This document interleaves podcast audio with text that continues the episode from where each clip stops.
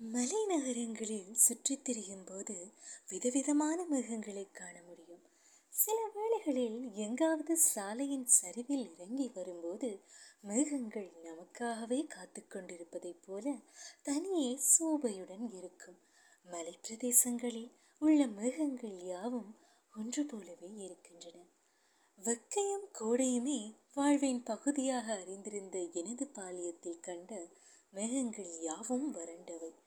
அவை முரட்டு குணம் மிக்கவை. சில நேரம் உருவிய வாழை போன்ற ஒற்றை மேகம் ஒன்று பனிகளுக்கு நடுவே நின்றபடியே ஊரை விரித்து பார்த்தபடி இருக்கும். அந்த மேகம் என்ன வேண்டுகிறது?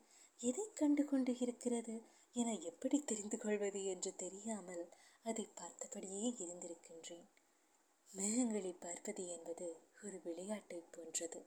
சொல்லி புரிய வைக்க முடியாதது. சிறு வயதில் பள்ளியின் ஜன்னலுக்கு வெளியே தெரியும் மேகங்களை பார்த்து கொண்டிருக்கும் போது சிறுவர்களாகிய நாங்கள் மனதுக்குள்ளாகவே அந்த மேகத்தை நீ வலது பக்கம் போ நீ இடது பக்கம் போ என்று முணுமுணுத்து கொண்டு இருப்போம். அதற்கு செவி சாய்த்தது போல மேகமும் வலது பக்கம் நகரும். நாம் சொல்வதை மேகம் கேட்கக்கூடியது என்று நம்பிய நாட்கள் அவை.